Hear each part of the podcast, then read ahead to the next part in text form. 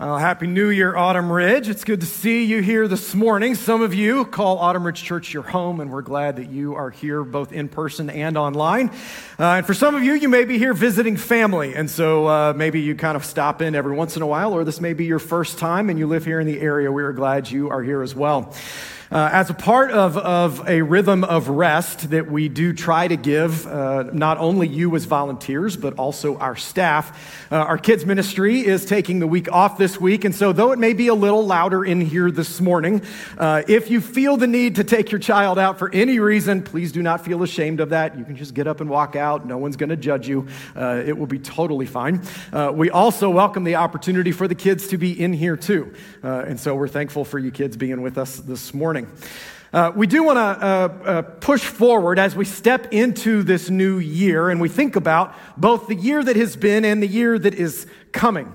As we think about it, the year that has been, now you may be in different places as you walk in here. You may be in a place where you are really excited about what is coming up in 2023 because of maybe something that has happened in 2022 that's setting up a new thing in your life as you step forward. But what we also recognize is that there may be some of us in this room who actually are really glad that 2022 is finally done. Maybe to the point that it has maybe been one of the worst years of your life. And so this is where Jesus enters into our lives, and he says that no matter where you stand on this scale of 2022, thank the Lord that it is over, or 2022, I cannot wait for 2023. He is there for all of us, no matter where we find ourselves this morning. But before we step into the passage that I want us to really look at and to rest in today, I do want to take the opportunity to kind of give us a little bit of a biblical teaching lesson this morning. So there is a word that I want to highlight, and it's this word, remez. This is a Hebrew word that is used in teaching, especially back in Jesus' day. And remez literally means hint. It's a hint that is given, and Jesus would use this all the time. Not only Jesus, but also the rabbis and the teachers and the religious leaders of the day. And what they would do is it's not just as simple as saying something that would help them recall a scripture that they may have known, maybe from Psalms or Exodus or Genesis, but it was also a moment of them remembering the context that that came from. So I want to help us to understand this a little bit. So in a more contemporary sense, if I were to say the words, "Oh, say, can you see?" Perfect. See? And that's a remez. That is an example of a remez. And it's not just the words that say, because probably when you say that and you think that, a number of things may come to mind. You may think about the absolute best moment when you heard our national anthem performed, sung, or played. You may be thinking about the place you were in when you heard it. Could have been a sporting event. Could have been watching Whitney Houston give maybe the best rendition of all time at the Super Bowl. Could have been maybe at a military funeral, and maybe it was someone who was close to you or close in your family, and you just really remember that moment. Well, there's some other ones that it may date some of you, and I apologize for that, but we want to have a little bit of fun this morning as we do this. So another one, if I were to say, well, now I've forgotten it. Hold on. It's in my head. It's on the tip of my tongue. Sometimes you want to go where everybody knows your name. Cheers. How many of you know Cheers? Come on. And I know this may be a moment where you're like, I'm like letting people know that I sin because I watch a show like Cheers. It's based in a bar. To be clear, we have introduced my teenage sons to this show. This show ran through, if you don't know anything about Cheers, Cheers was a sitcom that ran throughout the 80s and into the 90s. But it's not just about this show. When we say that and we say Cheers, there's probably a lot of things that come up in your mind about this. It could be the location and the set. Maybe you think about all of the dark wood that's inside of the set that is Cheers. Maybe you start to think about the layout of the set. Maybe you start to think about the characters that were a part of this show. Or maybe, if you're like me, you've actually been to the bar in Boston and you've walked around the square that it's on, and you've been up in the upper level where the bar set is at, or you've gone down the stairs into the actual bar itself. Cheers. Or how about this one for a different audience? Never going to give you up. Never going to let you down.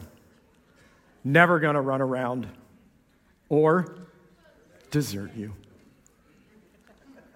If you don't know anything about this, it's probably better that you don't go look it up. Not because it's anything bad, but it just gets stuck in your head. This became a fad and a viral trend back in the early 2000s. It was called being Rickrolled because this guy's name is Rick, no relation to Pastor Rick, our lead pastor. But Rick had this song, and it was more about the music video, right? It's not necessarily about the words that he was singing, but it's about how bad his dancing was in this music video. Or maybe it's the moment when you were introduced to this, not because you originally saw the music video, but because in the viral trend that happened, somebody sent you something that you thought was really important, and they made it seem really serious, and you clicked on it, and you began to watch something that seemed serious, and then all of a sudden this video popped up, and it was called Getting Rickrolled. A remez. It's a hint, but it's a hint that's not just about words that are being spoken. It's about the context that they come from. Remez is used all over Scripture. One of those moments is in the book of Luke when Jesus is healing a demon-possessed individual. Jesus cast out this demon, and the Pharisees of the day and the religious leaders of the day, they began to point fingers at Jesus, and they began to say, the only reason he is able to cast out demons is because he is the devil himself. And that's when Jesus says, well, this is the Caleb Smith version, but are you guys idiots? A house divided against itself cannot stand. I should not be able to cast out demons because I am of the devil. Instead, Jesus says, but if I drive out demons by the finger of God, then the kingdom of God has come upon you. And at a surface level, this is very serious because Jesus is claiming equality with God. But on a deeper level, for the religious leaders of the day that were standing nearby and that understood the context of what Jesus said when he said finger of God, they would have been mortified. Because Jesus is calling back to the book of Exodus when the plague of gnats is happening inside of Pharaoh's house. And Moses is there trying to help, trying to be faithful to God and the call of God in his life and bring the Israelites out of slavery. And as this plague of gnats is there, even the magicians in Pharaoh's house are trying to recreate this moment. They're trying to show Pharaoh that Moses doesn't have anything on you. This is nothing. We can do this too, but they can't figure it out. And the magician said to Pharaoh, this is the finger of God. But Pharaoh's heart was hard, and he would not listen, just as the Lord had said. So when Jesus cast out a demon, and when Jesus says the finger of God, he is also pointing the finger at the Pharisees and the religious leaders, and he's saying, you all have gotten so used to a surface understanding that your heart is being hardened just like Pharaoh's. It's a remez. It's a hint. But Jesus does this in moments with actions as well. We see this in the ways in which he not only conducts the Last Supper, as we have come to call it, but also in how he teaches his disciples to pray. For many of us who grew up in churches that recited the Lord's Prayer, our Father who art in heaven, hallowed be thy name. Thy kingdom come, thy will be done on earth as it is in heaven. Give us this day our daily bread. It is not just a moment of Jesus saying, I'm going to provide for your every need every day. It's a moment of Jesus giving them an example to remember that this is a different type of situation than what happened when the Israelites were wandering in the desert, and their daily food came in the form of manna that simply showed up and was there when they woke up, and they were commanded to only take what they needed and no more. And each day, God would provide for them. Each day, God would feed them. So when Jesus teaches his disciples to pray, he's not just giving them a line to say. He's telling them, I am the one who will provide for this every single day. Just believe in me. You will no longer have to wander in the wilderness. You will be with me. But as we step into a new year, I think it is very important for us to remember and to rest. And this is where we come to where the remez idea happens inside of a series of Psalms. I think Psalms is a great place for us to step into in the new year, especially because the Psalms are broken out into two types, really. There's praise Psalms, which are really great to read, and they encourage us, and they help us to focus on God. But then there's the Psalms of lament as well. And so back to what I was mentioning at the beginning, where we may find ourselves on two different sides of the spectrum of being thankful that the year is over or really excited about the new year to come. Is that Psalms of lament become the honest way for us to engage in the Scriptures, but not just to engage in the Scriptures, but to engage in life and in our relationship with God. There are so many Psalms of lament, of people crying out and saying, God, I don't understand why the wicked get all the money.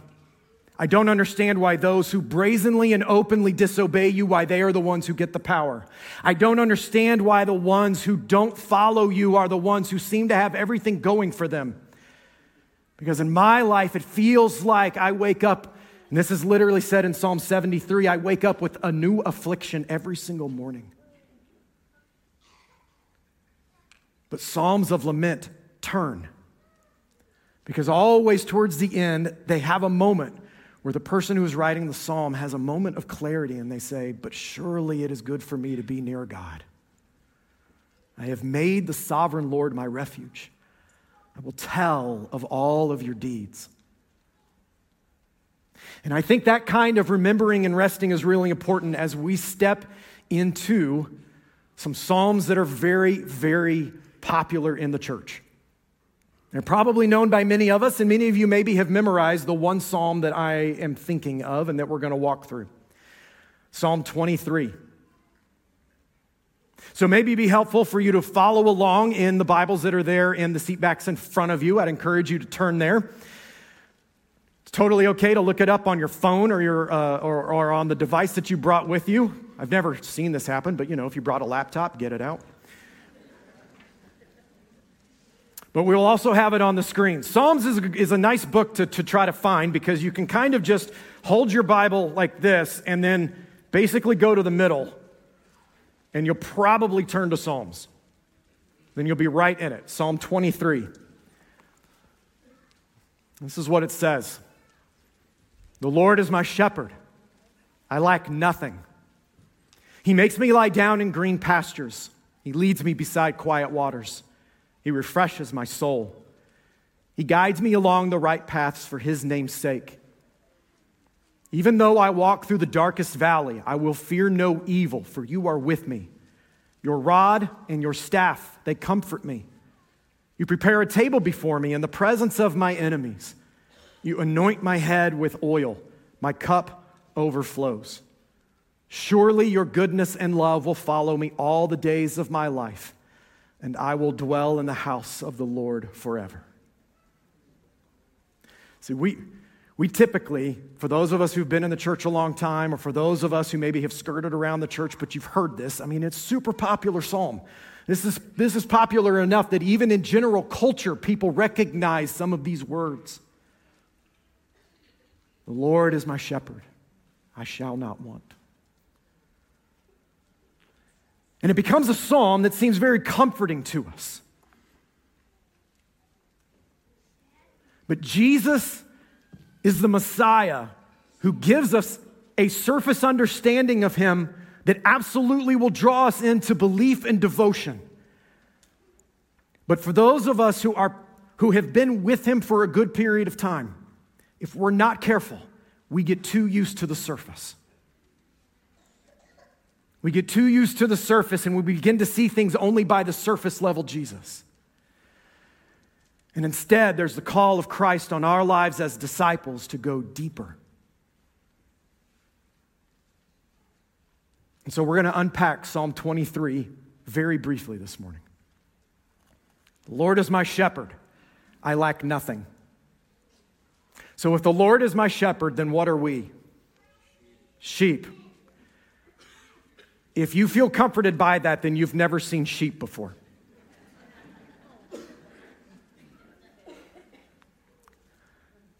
To be clear, sheep are pretty stupid. There's a story from around 2010 out of the country of Turkey.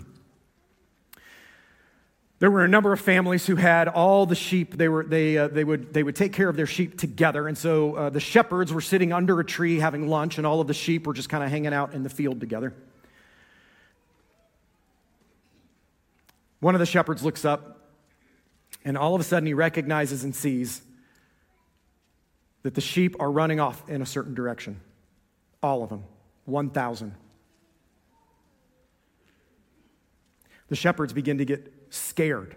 This is their livelihood. Because what they know is that the sheep are now running towards the cliff. So the shepherds start running after the sheep, but they realize they're not going to get there in time, and they watch helplessly as the sheep run off the cliff. And they get to the edge of the cliff and they look down and they begin to take note of the situation. And what they begin to see is a pile of sheep at the bottom of this cliff. So they go down and they begin to count, and they realize that the first 300 sheep died. The next 700 were still alive because they bounced off the pile and it cushioned their fall. Why did the sheep start running off in that direction? Because one of them decided to do it, and everybody else followed without thinking. We're not like that. We are smart. We don't just see something and see a bunch of people running off in a certain direction and then decide to follow it.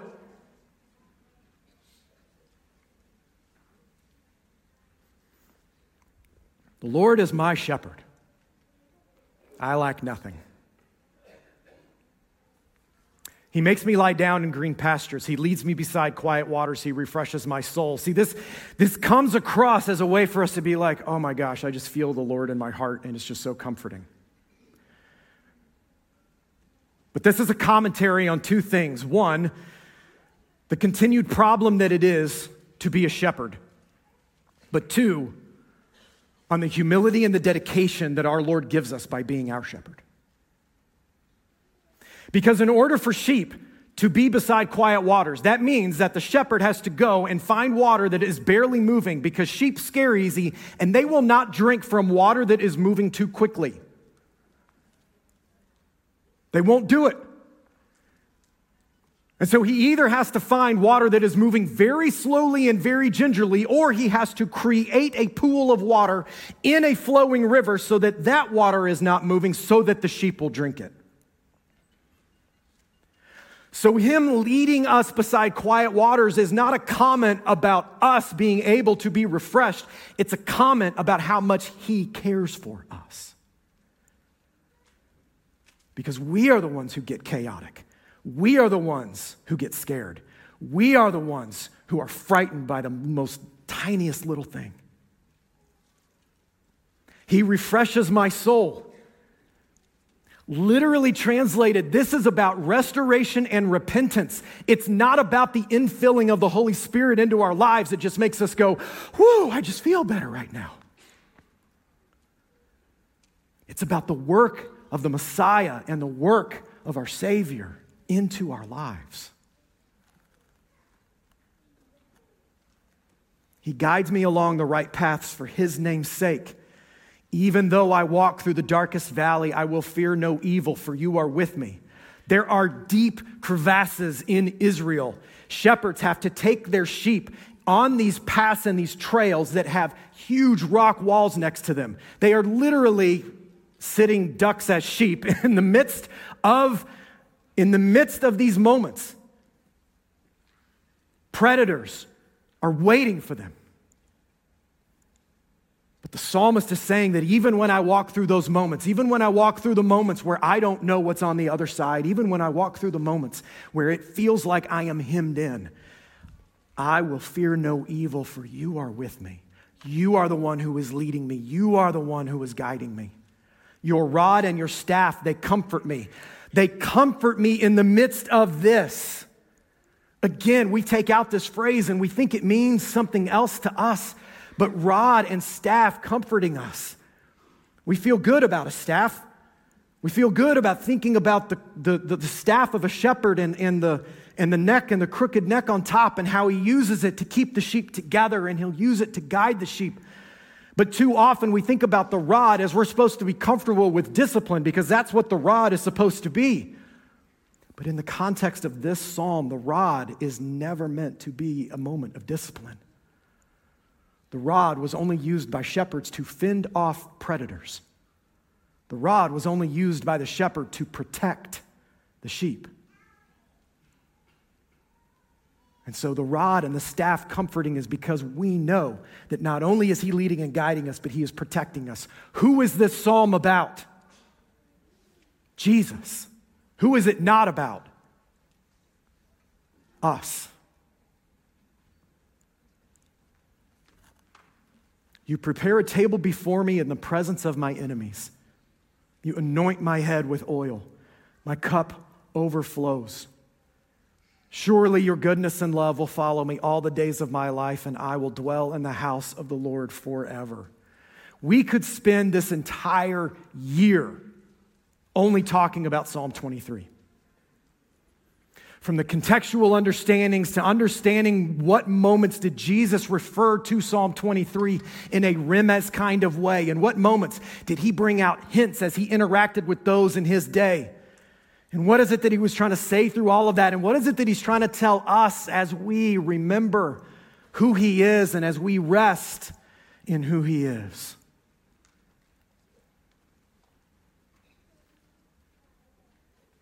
But there's a part of that that still doesn't dive down deeper. Because Jesus brings out another moment of remez when he's on the cross.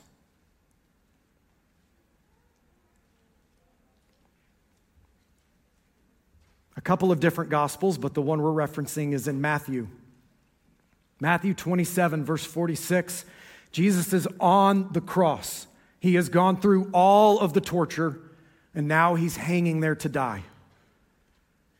And the scripture says, about 3 p.m, Jesus cried out in a loud voice, my God, why have you forsaken me?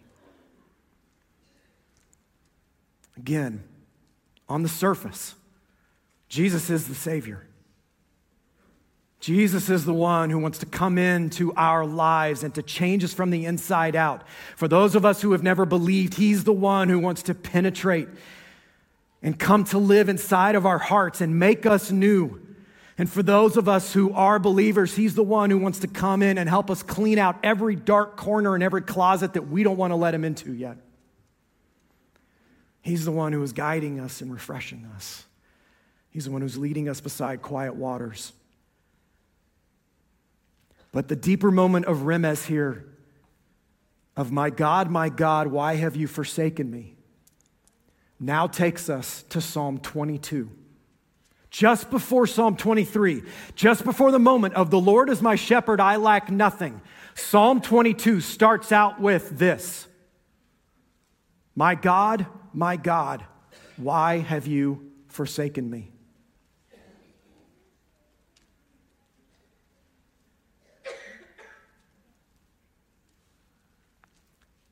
Jesus then, towards the end of his breaths as he's on the cross, he says this.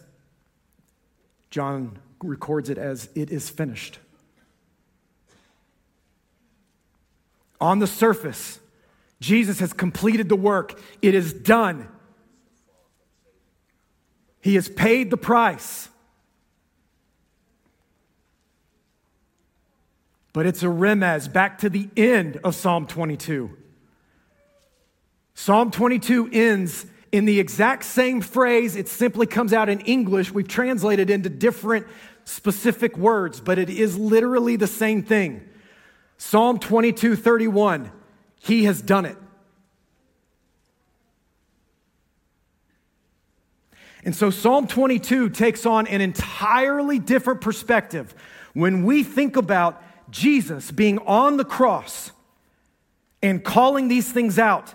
Because to those who were standing around him, he was absolutely claiming that I am the king, I am God. And he did it in such a fashion that even a Roman centurion that was there, that was overseeing his execution, even that Roman centurion said, surely this is the Son of God. But Jesus was also speaking to the people who were way comfortable with what religion was, who were way too comfortable with the scriptures. And he said, this goes on a whole nother level deeper. You've got to engage with me on this, he says. My God, why have you forsaken me? And it is finished. Psalm 22. They would have not only thought about these words, but they would have thought about and remembered every single word that was in this psalm. Why are you so far from saving me? So far from my cries of anguish. My God, I cry out by day, but you do not answer. At night, but I find no rest. Yet you are enthroned as the Holy One. You are the one Israel praises. In you our ancestors put their trust. They trusted and you delivered them. To you they cried out and were saved. In you they trusted and were not put to shame. Psalm 22:16, dogs surround me, a pack of villains encircles me, they pierce my hands and my feet. All my bones are on display, people stare and gloat over me. They divide my clothes among them and cast lots for my garment. But you, Yahweh, do not be far from me. You are my strength. Come quickly to help me. Deliver me from the sword, my precious life from the power of the dogs. Rescue me from the mouth of the lion. Save me from the horns of the wild oxen. Verse 27, all the ends of the earth will remember and turn to the Lord, and all the families of the nations will bow down before him. For dominion belongs to the Lord, and he rules over the nations. All the rich of the earth will feast and worship. All who go down to the dust will kneel before him. Those who cannot keep themselves alive. Posterity will serve him. Future generations will be told about the Lord. They will proclaim his righteousness, declaring to a people yet unborn, he has done it.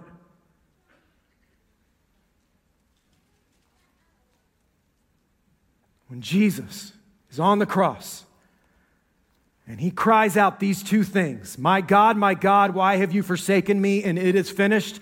He is claiming Psalm 22 for himself, but he's not just claiming that, because what happened when I started to mention the beginning words of songs earlier, what did you immediately think about?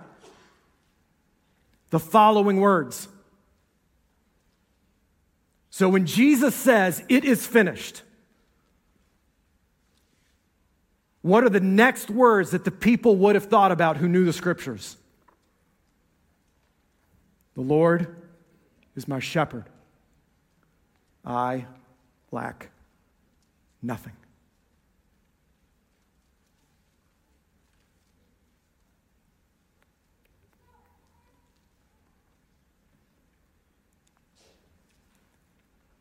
He's on the cross. He has breathed his last. And he is our shepherd. And we lack nothing because of it.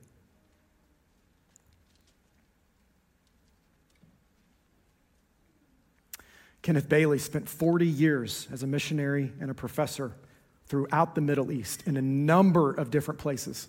He was in Beirut, Lebanon, for 17 years during the 70s, during the civil war that happened there.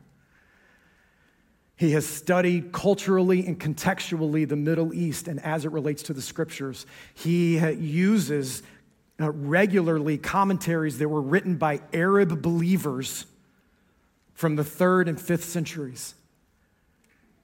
He was, and in my opinion still is, even though he has died, the preeminent scholar on all things culturally Middle East as it relates to the New Testament.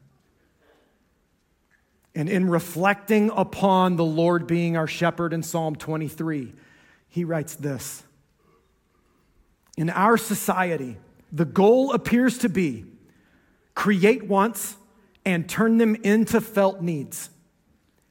If we can do enough of this, we will all become richer and live happily ever after. But the psalmist has a very basic set of wants that the shepherd provides for his sheep. That list includes food, drink, tranquility, rescue when lost, freedom from the fear of evil and death, a sense of being surrounded by the grace of the Lord, and a permanent dwelling place in the house of God.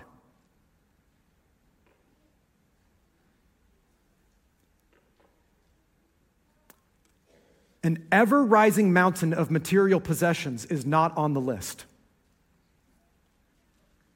There is no hint of any need for power or control. An externally generated set of compulsive desires and the need to be constantly entertained are also absent.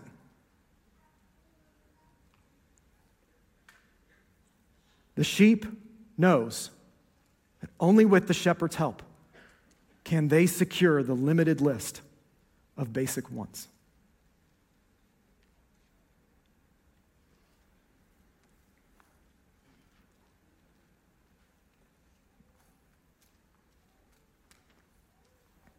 So what is it that we're stepping into as we turn the page into a new year? We all sit on very different parts of that spectrum. Some of you may be dealing with a lost loved one. Some of you may be dealing with your own depression that you feel like is so deep that you can't tell anybody else about how deep it is.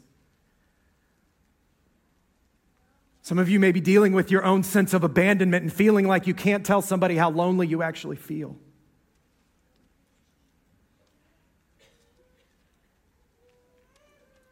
Some of you may see others who are achieving something in life, and yet you are swallowed by self-pity and jealousy and envy, and you can't just be happy for somebody else.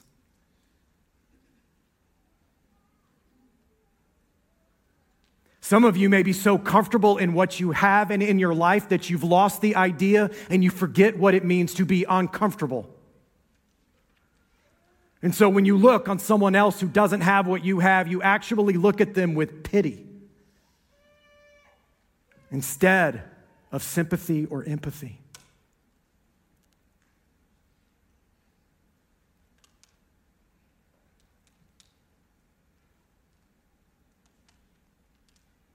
And the common message that Jesus calls us to is to simply remember him and to rest, no matter where we find ourselves. Be like the psalmist who exclaims and cries out, God, I don't understand. Surely in vain I have followed you. Surely in vain I have kept myself pure. Surely in vain I have been dedicated to who you are and dedicated to your scriptures, because nothing is working out in my life, surely in vain. Cry out to him, because what he will do is he will answer you and he will turn that into, but as for me, it is good to be near God, because I have made the sovereign Lord my refuge, and I will tell of all of your deeds. I think the challenge on us as we step into a new year is remembering that the Lord is our shepherd. And so because of that, we lack Nothing. In fact, I want you to read this with me because I want us to feel every word of this. And I want us to feel it in the moment of thinking about this baby that was born, who lived the sinless life, who died and rose from the grave, and what it is that he claimed about himself, and what it is that he was bringing to this earth and to our lives. He is saying to us, my God, why have you forsaken me? And it is finished because he is our shepherd. So please read with me. The Lord is my shepherd. I lack nothing. However many times you have to repeat it to yourself this year, however many times you've got to be reminded of it, and whether it is tomorrow or whether it's in October, the Lord is my shepherd, I lack nothing. So let us not just remember and rest, but let us remember the Savior and rest in him. Because what follows Psalm 23 is Psalm 24. The remez and the hint that would have broken to life in the religious leaders' minds and hearts, that they would have thought about, that would have been front of them, would be Psalm 24. The earth is the Lord's and everything in it. For he founded it on the seas and established it on the waters. Who may ascend the mountain of the Lord? Who may stand in his holy place? The one who has clean hands and a pure heart, who does not trust in an idol or swear by a false god. They will receive blessing from the Lord and vindication from God, their Savior. Such is the generation of those who seek him, who seek your face, God of Jacob. Lift up your heads, you gates. Be lifted up, you ancient doors, that the King of glory may come in. Who is this King of glory? The Lord, strong and mighty. The Lord mighty in battle. Lift up your heads, you gates.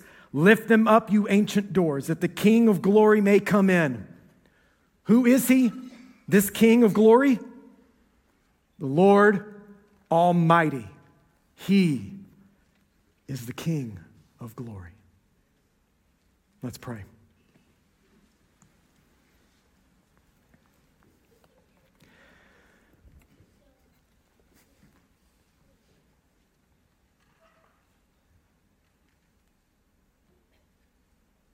Father, in this moment of us bowing our hearts and our spirits before you,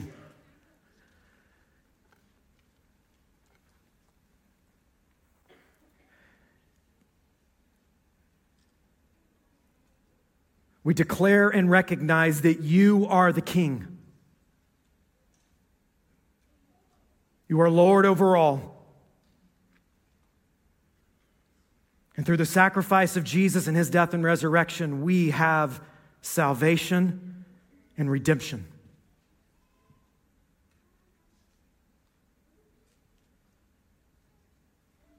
And so help us in our moments as we step into this new year when we need to lament. May we lament like Psalm 22. May we cry out for help.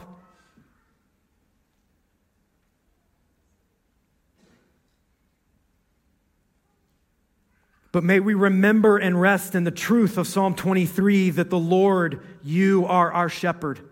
And because of that and that alone, we lack nothing.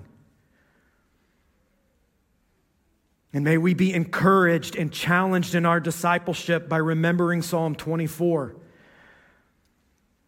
that the Lord Almighty is the King of glory, and that the call of Christ is to become a fully devoted follower.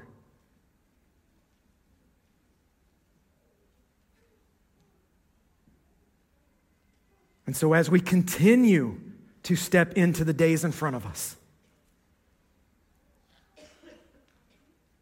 may it be your spirit and your truth that pierces into our hearts and our minds and our spirits.